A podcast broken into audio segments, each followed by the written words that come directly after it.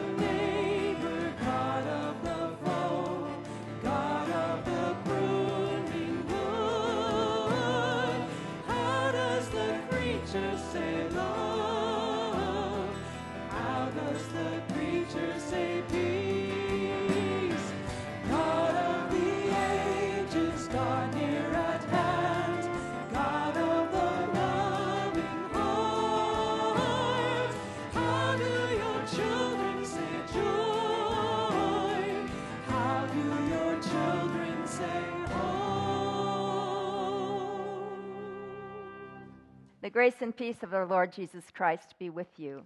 And also with you. Let's turn and greet one another. We welcome you to Laguna Presbyterian Church, and especially those of, who are visiting with us today. On each one of the pews, there is a friendship pad near the center aisle, and we'd love to have you take it and fill it out and let us know you're here with us, whether you're a visitor or whether you're regularly here. Our announcement sheet is inside of the bulletin. You'll notice at 10 o'clock today over in Tankersley Hall, I'm going to be leading a new members class. That's a chance to ask questions about our church, find out more about us, and if you decide that you would like to become a member of our congregation, you can complete that process within that hour. So we'd love to have you be there if you can be there. Also, you'll see that Saturday night we have a harvest festival and chili cook off. That's a family fun night. All ages are very welcome to be there, and it looks to me like you don't have to sign up. Is that right, Steve? Man, just show up and they will have enough food. And it looks like you can even get your face painted. So, you know, get excited about that one. Um, also, our third Friday group, um, November 18th, welcomes you to join them for a potluck and for Opera Cadabra, led by Patrick Bell. He is quite the entertainer. Many of you have probably heard him and seen him around in the community, and he is a very popular uh, act, I understand. So invite your friends. It'll be quite a night. You do need to sign up ahead, so we set enough spots for everybody. There will be a congregational meeting uh, next Sunday, right at the beginning of the 10 o'clock service, to elect our officers for the coming term. And also, our grief team is leading a Grief at the Holidays class. That will be a week from tomorrow, on Monday the 14th. If you have lo- had a loss within the last year or so, it's especially helpful leading into the holidays to think about how they will intentionally be different and how you will address the holidays because of the person that you are missing. Uh, also, we are donating money this morning uh, out at the outreach cart for meals for the Pendleton military families for Thanksgiving and for Christmas. We have two dedications for the flowers this morning. Um, one of them is an anniversary, and that is for Barry and Eric Piper. It is their 60th anniversary, so we congratulate them. They're usually in second service. and also this week on Wednesday morning, we will be celebrating the life of Don Sheldon at 10 o'clock. We hope that you'll join us there. Let's turn our hearts to the Lord. God of creation love, God in whom we live and move and have our very being, God who is the source of all life and light. We turn our hearts to you this morning. You have come to us incarnate in Jesus Christ, your Son. You've poured out your Holy Spirit upon us, your people, the church. We ask now that as we sing your praises, as we read your word, as we proclaim the gospel, may your presence and power be very much felt and witnessed to within our hearts as we seek to glorify you. We turn to you because you have first turned to us. In Jesus' name we pray. Amen. Join me in the responsive call to worship that you'll find in your bulletin. Praise the Lord. Praise the Lord, O my soul. I will praise the Lord as long as I live. I will sing praises to my God all my life long. Happy are those whose help is the God of Jacob, whose hope is in the Lord their God, who made heaven and earth, the sea, and all that is in them, who keeps faith forever, who executes justice for the oppressed, who gives food to the hungry. The Lord sets the prisoners free. The Lord opens the eyes of the blind. The Lord lifts up those who are bowed down. The Lord loves the righteous. The Lord watches over the strangers. He upholds the orphan and the widow. But the way of the wicked he brings to ruin. The Lord will reign forever. Your God, O Zion, for all generations. Praise the Lord. And so let us stand and praise him together.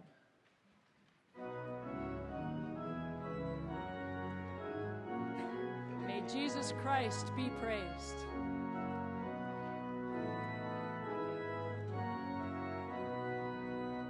When morning gilds the skies,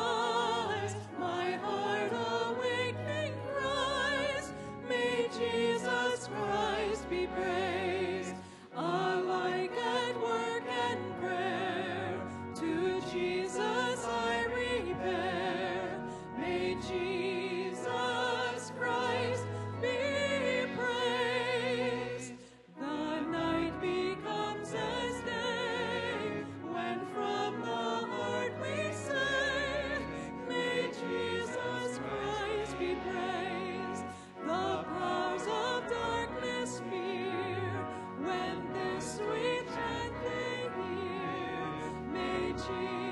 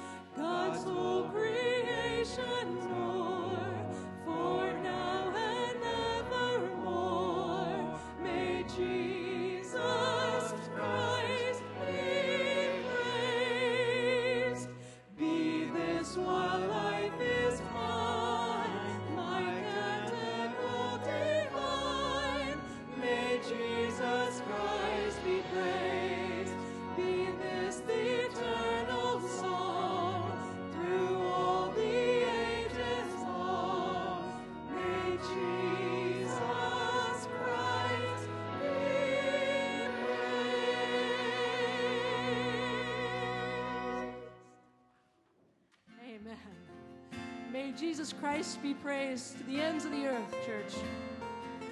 From the ends of the earth, From the ends of the earth, from the depths of the sea, the depths of the sea, from the heights of the heavens, the heights of the heavens, your name be praised, Lord, from the hearts of the weak, from the hearts of the weak, from the shouts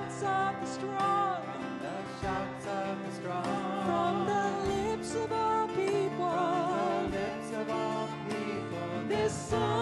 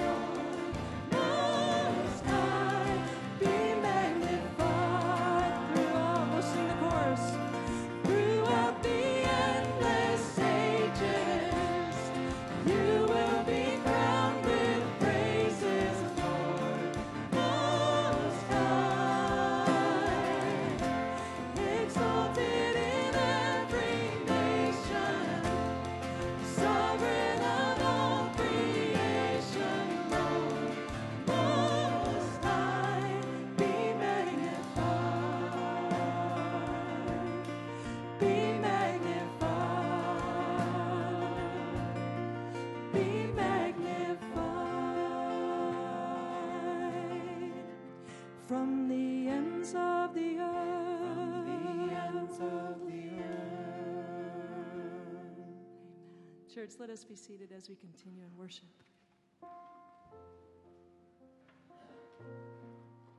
Please join me for our call to confession. With what shall I come before the Lord and bow myself before God on high? Shall, Shall I come before him with burnt offerings, with calves a year old? Will the Lord be pleased with thousands of rams, with ten thousands of rivers of oil? Shall I give my firstborn for my transgression, the fruit of my body for the sin of my soul? He has told you, O mortal, what is good, and what does the Lord require of you? But to do justice, and to love kindness, and to walk humbly with your God.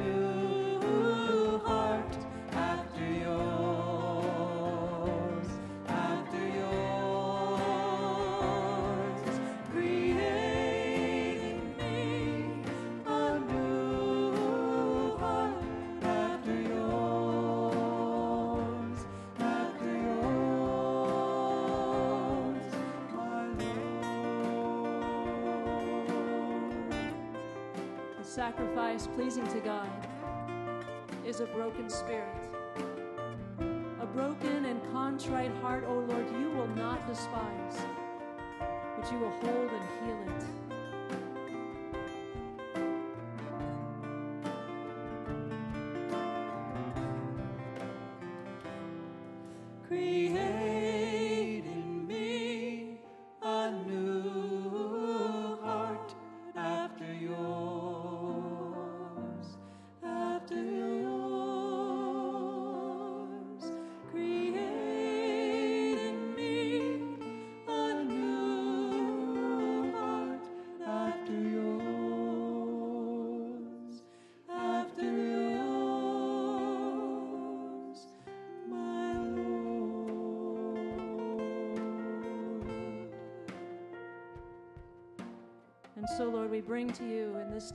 Silence those places in our hearts that need to be renewed and restored.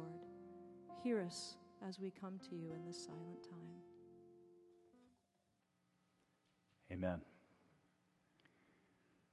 Wash yourselves, make yourselves clean. Remove the evil of your doings from before my eyes. Cease to do evil, learn to do good. Seek justice, rescue the oppressed, defend the orphan, plead for the widow. Come now, let us argue it out, says the Lord.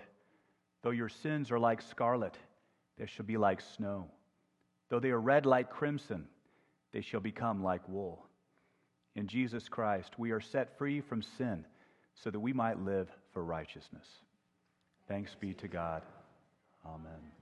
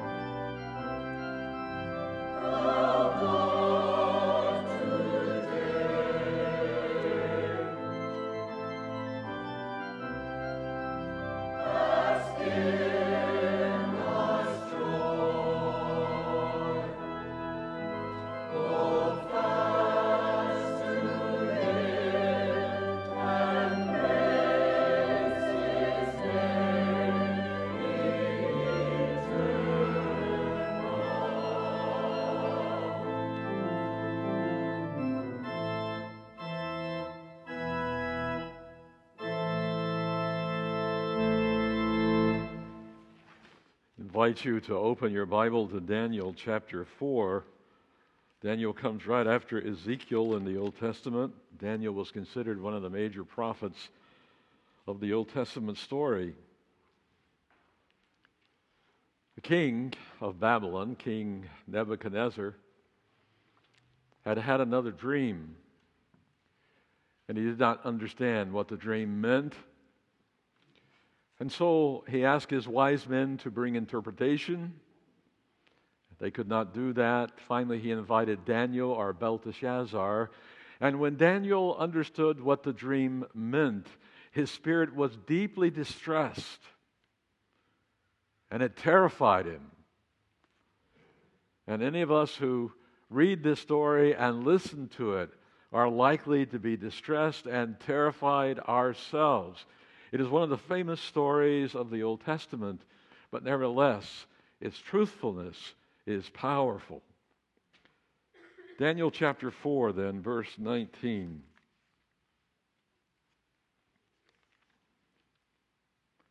Then Daniel, who was called Belteshazzar, was severely distressed for a while.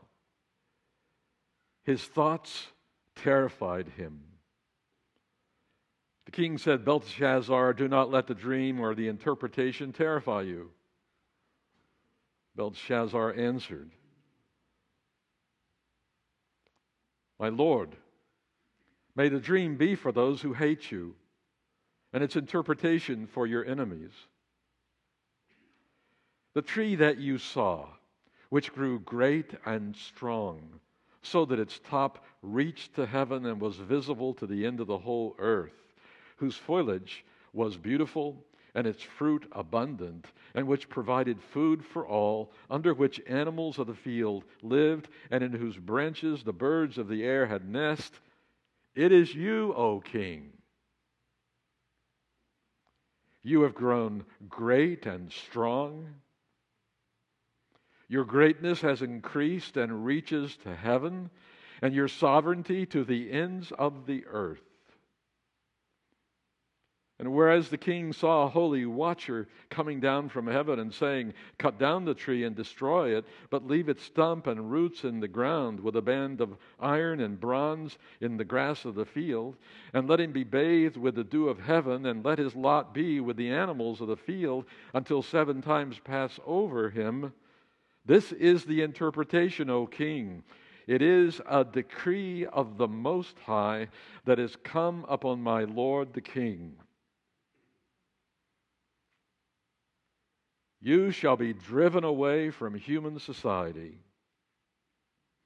and your dwelling shall be with the wild animals. You shall be made to eat grass like oxen.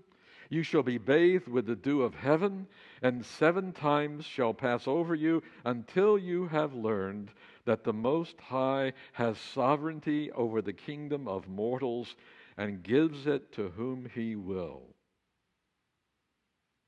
as it was commanded to leave the stump and roots of the tree, your kingdom shall be reestablished for you from the time that you learn that heaven is sovereign. Therefore, O king, may my counsel be acceptable to you. Atone for your sins with righteousness, and your iniquities with mercy to the oppressed so that your prosperity may be prolonged. All this came upon King Nebuchadnezzar. At the end of twelve months, he was walking on the roof of the royal palace of Babylon. And the king said, Is this not magnificent Babylon, which I have built as a royal capital by my mighty power and my glorious majesty?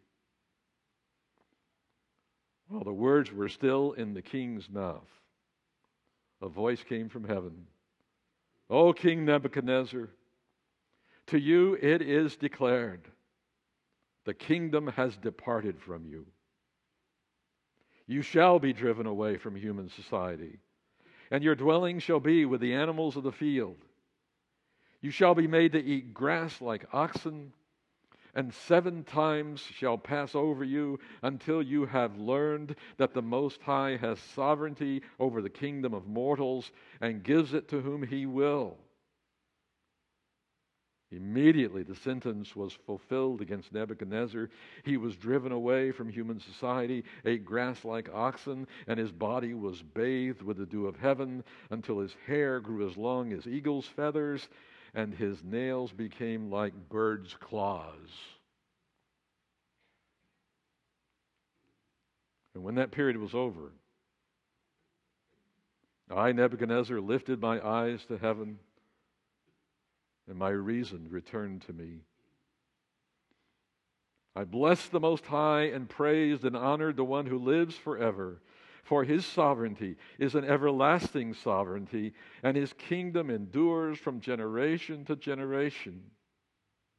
All the inhabitants of the earth are accounted as nothing, and he does what he wills with the host of heaven and the inhabitants of the earth. There is no one who can stay his hand or say to him, What are you doing? At that time, my reason returned to me, and my majesty and splendor were restored to me for the glory of my kingdom. My counselors and my Lord sought me out. I was reestablished over my kingdom, and still more greatness was added to me. Now I, King Nebuchadnezzar, praise and extol and honor the King of heaven, for all his works are truth, and his ways are justice, and he is able to bring low those who walk in pride. The word of the Lord. Thanks be to God. William Blake was one of the late uh, 18th century British poets who wrote many poems. And if you haven't read William Blake, you need to go and read William Blake. Some of it's very difficult to understand, but it's really worth reading. But not only was he as a poet, he was also an artist.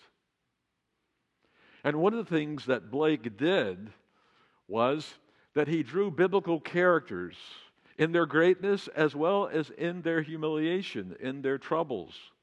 And so it was with the story of King Nebuchadnezzar, who is pictured on the front cover of our bulletin this morning in a very awkward position, looking like an animal, walking around the fields, eating the grass like oxen with long hair like eagle's feathers, with claws like bird's claws. And if you look directly into his face, what you see is a profound emptiness.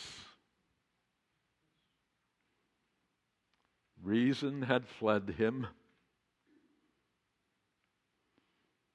He now thought of himself as an animal. Whereas at one time, he had walked on the walls of his palace and seen the magnificent city that he had built by his own power for the sake of his own majesty. Now he crawls on the ground like an animal, having lost his humanity primarily because he forgot who the sovereign Lord of heaven and earth is.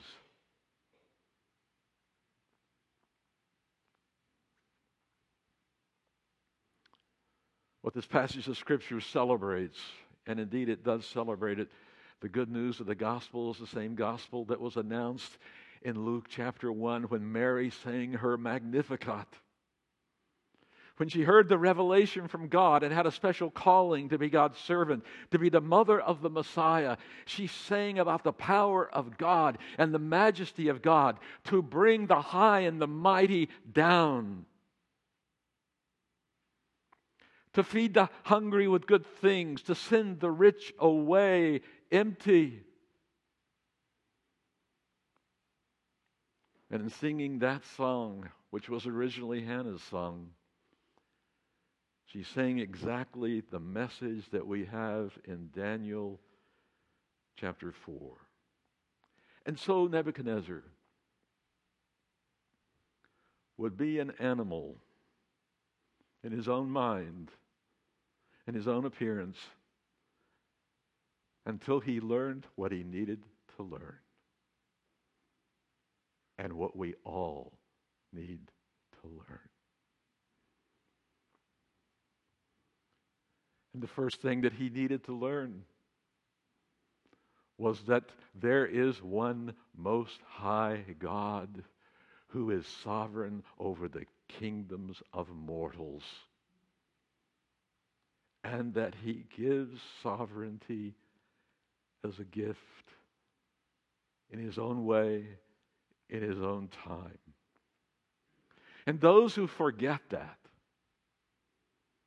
who think that they are the be all and the end all of all reality, who celebrate their own greatness and walk in their own ways in the spiritual blindness of their hearts, are those who over time find themselves brought low.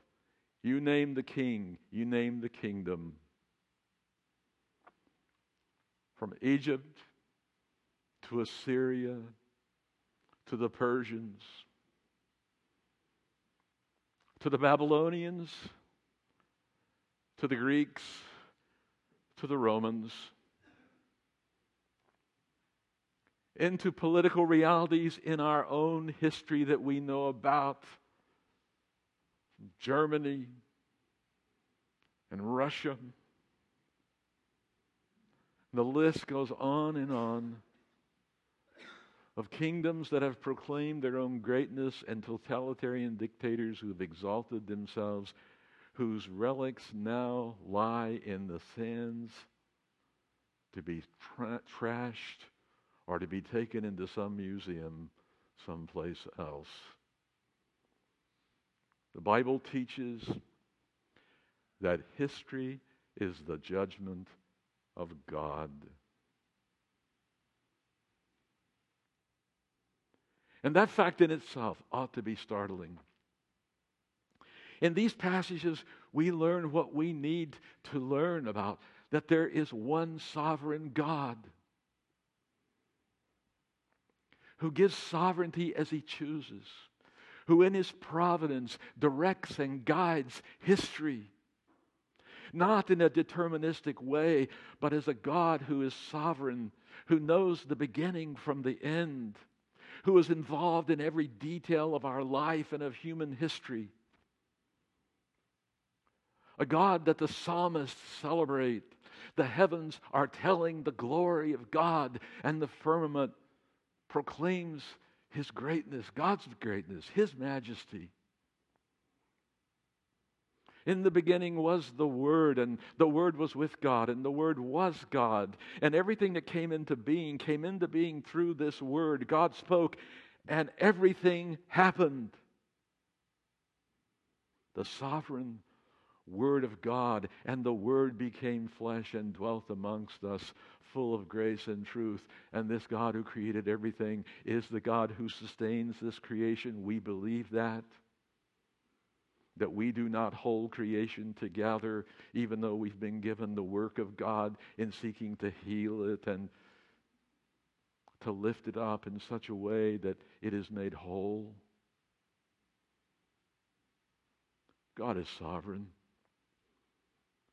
And every human being and every ruler on the face of the earth, whatever time or place, needs to learn nothing more than who is God.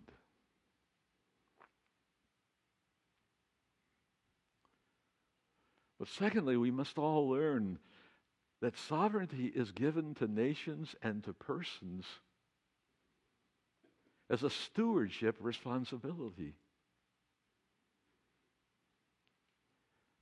The gifts of God are given not just to bless us, but to bless others. And this is exactly what Nebuchadnezzar was in the process of learning. This message came to him as a call for him to do justice, to love kindness, and to walk humbly with his God. This came as a call for humility on the part of the king. Sovereignty is entrusted to us and given to us in so many beautiful ways. We as Americans, we have been highly suspicious of sovereign political power, haven't we? The founders of this country specifically rejected having a king because they knew that kings lose their way and kings oftentimes abuse their power. And so we wrote into the Constitution of the United States an executive, a legislative, a judicial branch of the national government so that the powers could be checked and balanced. And then we proclaimed, and the founders were very clear about this, we proclaimed the people as the sovereign. And the problem came was that our leaders became just like us who elected them. And so we decided that we would limit their terms. And when we got tired of them, we would fire them. And so American history has gone along, and we've had some great presidents, and we've had some very poor ones, depending on your perspective.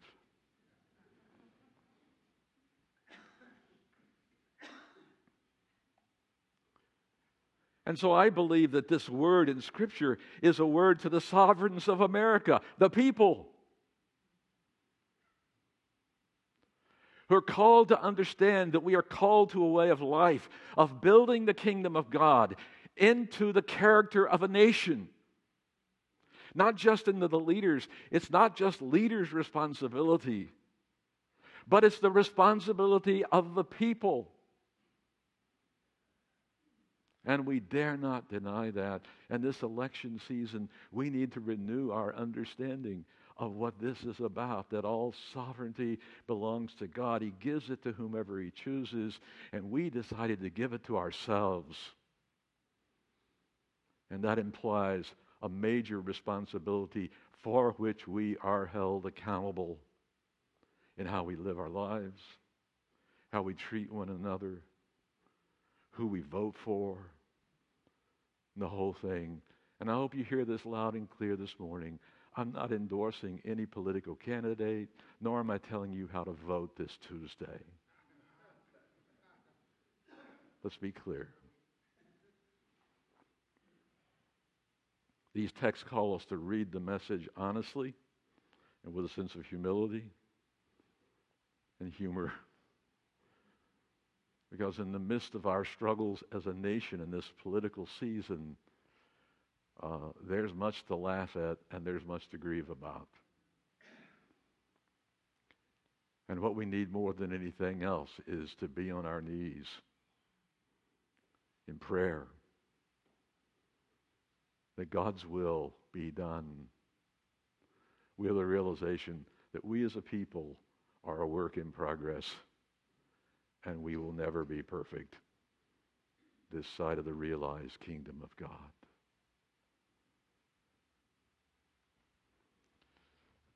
What Nebuchadnezzar needed to learn and what we all need to learn is that the call and the gift of sovereignty is given to us to shape and form our lives and to bring us to that moment of truth of understanding that God is good, that God is gracious, and that God does not want to bring his judgment upon anyone, but desires everyone to repent of their sins and to come to God. Not easy to talk about the need for repentance. But really, it's an invitation for us to assert our human free will and to be honest with ourselves and deal with reality and turn away from our sins? Do we believe that it's possible for sinners to turn around and to seek God and the ways of God? Jonah knew all about that when he was sent to evil city of Nineveh, that sinful Gentile city. And it's the last place in the world that he wanted to be. Because he knew that if he went there and proclaimed repentance to that wicked city, that they might choose to repent. And sure enough, they did. The king sat in ashes and lamented the sins of the city of Nineveh. And the people joined in with him and they prayed to the heavens, and God forgave their sin. And Jonah pouted outside the city.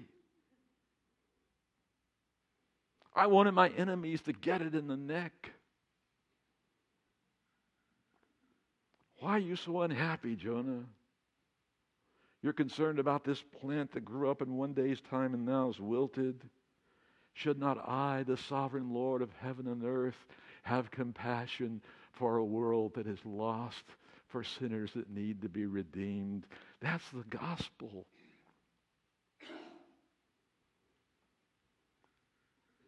Part of me would just as soon not see my enemies get better. It's all of us. We carry that sense, that need of for revenge and seeing our enemies get it. I can identify with Jonah.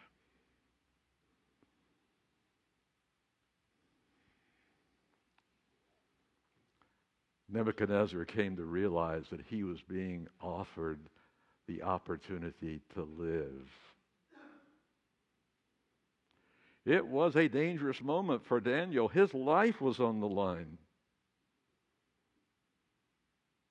How could he speak truth to power in the way that he was doing without laying his life on the line?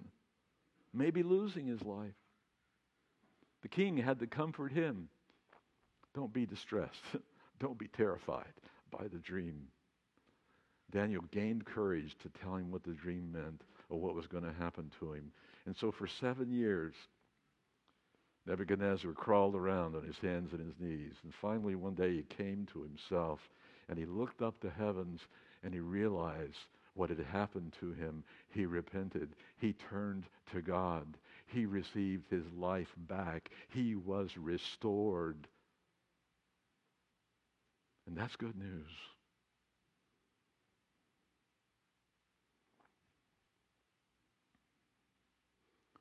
When King David was confronted by Nathan the prophet about his adulterous affair with Bathsheba and the killing of her husband to cover it up. I mean, this was the cover of the Jerusalem Times when that happened. Nathan the prophet went in and confronted him by telling him a story that simply opened the king up. And the king, rather than killing Nathan, he repented. And he was forgiven. His family suffered the wreckage of that unfaithfulness for the rest of his life. John the Baptist, when he confronted King Herod Antipas about his immorality with his brother's wife, laid his life on the line and indeed lost his head in the process. And that's what humanity oftentimes does, what Israel did with its kings and prophets. So often, prophets like Isaiah, Jeremiah, Ezekiel, Daniel came along and they spoke truth to power and they ended up in prison.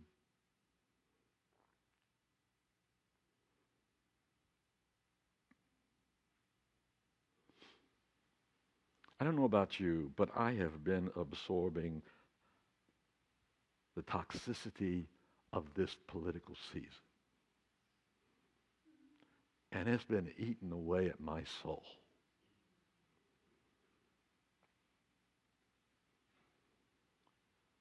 Talking with my spiritual director about it, as I do once a month about a whole bunch of things, lamenting about what's happening in our political life and our economic life and the life of the church and a whole bunch of things. And he said, Jerry, I want you to do something. Says, you need to get free of that obsession and that constant sort of processing about what's going on in the world. He could have said, Stop reading Facebook. Stop watching the news. Don't read the newspapers. But I haven't been able to come that far.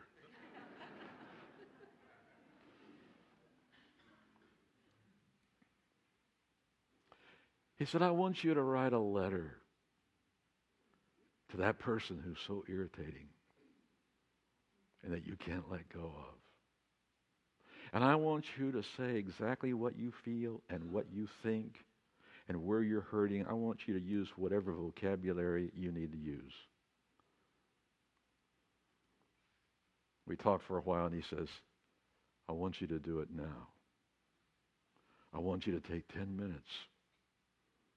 And I want you to write this letter, and I want you to seal it, and I want you to write confidential on it, and I want you to mail it to me.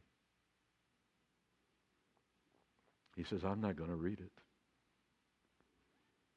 Nobody else going to read it. Just this is between you and God.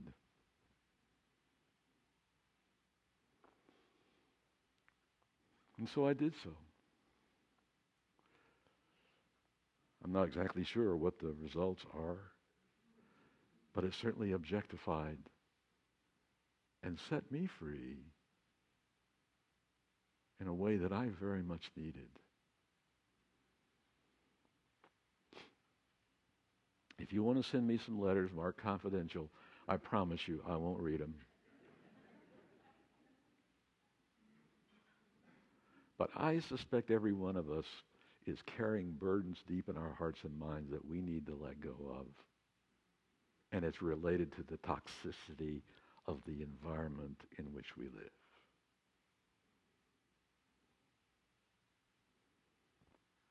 And so if you can't hear Daniel, and if you don't want to listen to Jerry, let me give you a voice that maybe you can hear. Let me give you the voice of President Abraham Lincoln, who wrote the second inaugural address that he delivered in March 1865, shortly before he was assassinated. just at the end of the Civil War, in which 750,000 of our fellow citizens were killed, and the whole southern part of the country was destroyed.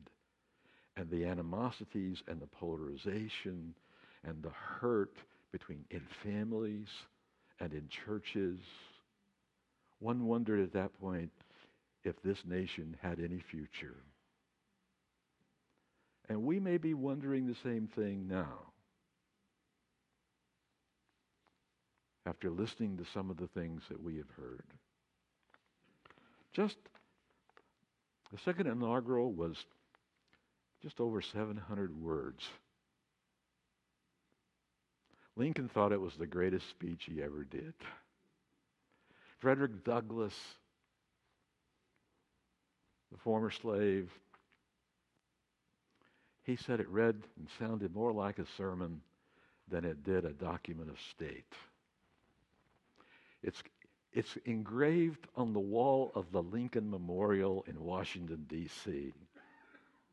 Don't miss it, along with the Gettysburg Address.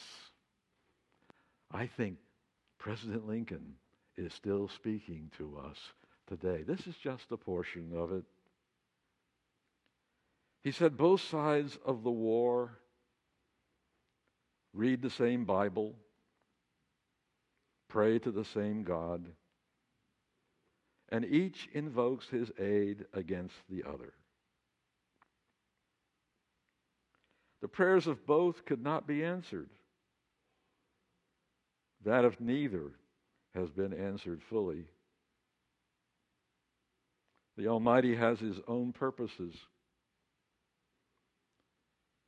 If we shall suppose that American slavery is one of those offenses which in the providence of God must needs come, but which, having continued through his appointed time, he now wills to remove, and that he gives to both North and South this terrible war, as the woe due to those by whom the offense came, shall we discern therein any departure from those divine attributes which the believers in the living God always ascribe to him?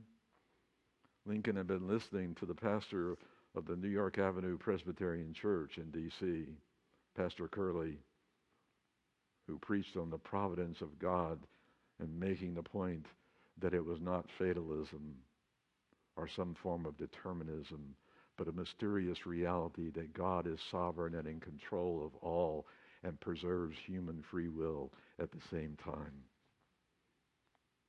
And so the president said, with malice toward none, with charity for all, with firmness in the right, as God gives us to see the right, let us strive on to finish the work we are in, to bind up the nation's wounds, to care for him who shall have borne the battle, and for his widow and his orphan, to do all which may achieve and cherish a just and a lasting peace among ourselves and with all nations. We need to learn what the president learned and so beautifully articulated as we go to the polls this coming Tuesday. So, my final exhortation is vote. However, you vote, vote as a part of faithful citizenship, as a part of our humble service to the nation in this needy time. Pray with me. Merciful God, you teach us so much from your word. There are lessons, not just in morality,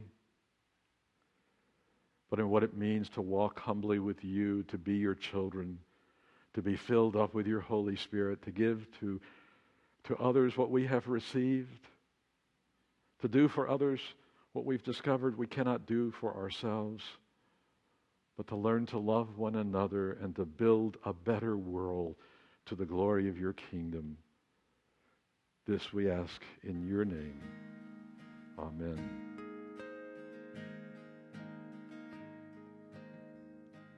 God of justice, Savior to all, came to rescue the weak and chose to serve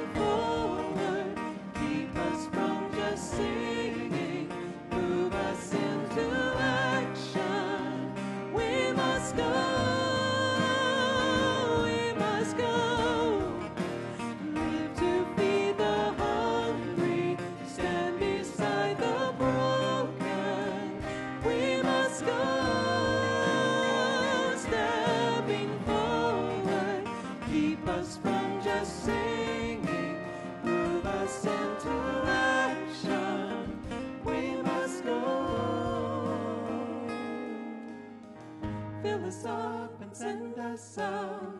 Fill us up and send us out. Fill us up and send us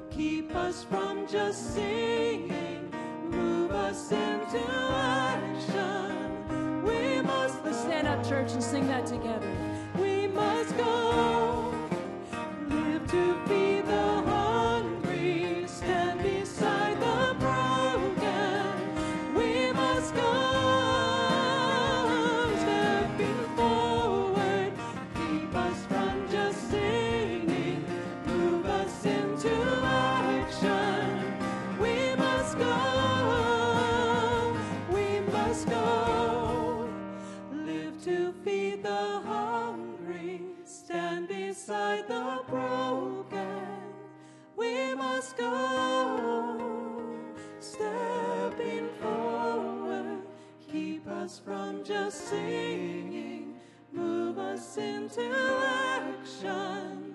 We must go, we must go. Almighty God, Father of our Lord Jesus Christ, we've come to you this morning to praise you and to honor you. We come to seek your blessing and your guidance in these challenging times in our nation.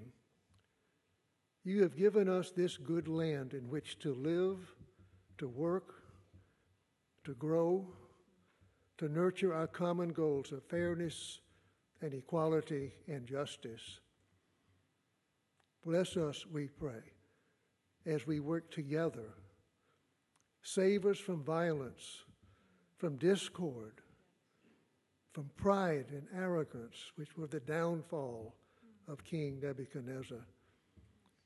Help us to be good citizens, to respect neighbors whose views may differ from ours, so that without partisan anger, we may work out issues that divide us and elect leaders to serve the common welfare.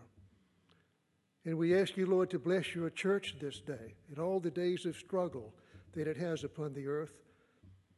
Increase its courage and its strength and its faith, and increase our courage and strength and faith. Guide the church's mission of love and forgiveness and grace to all the peoples of the earth. And may we remember that we have been richly blessed in order that we might be a blessing to others, and that to whom much has been given, much is to be required. What a wonderful country it is in which we live. Bless, Lord God, all that we offer unto you our time, our talents, our treasure, all of which have come from your hand. Through Jesus Christ our Lord, who taught us to pray together, saying, Our Father, who art in heaven, hallowed be thy name. Thy kingdom come, thy will be done, on earth as it is in heaven. Give us this day our daily bread, and forgive us our debts, as we forgive our debtors. And lead us not into temptation, but deliver us from evil.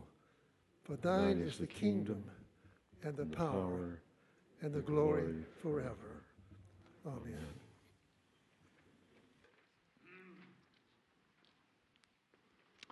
In life and in death, we belong to God. Through the grace of our Lord Jesus Christ, the love of God the Father, and the communion of the Holy Spirit. Amen.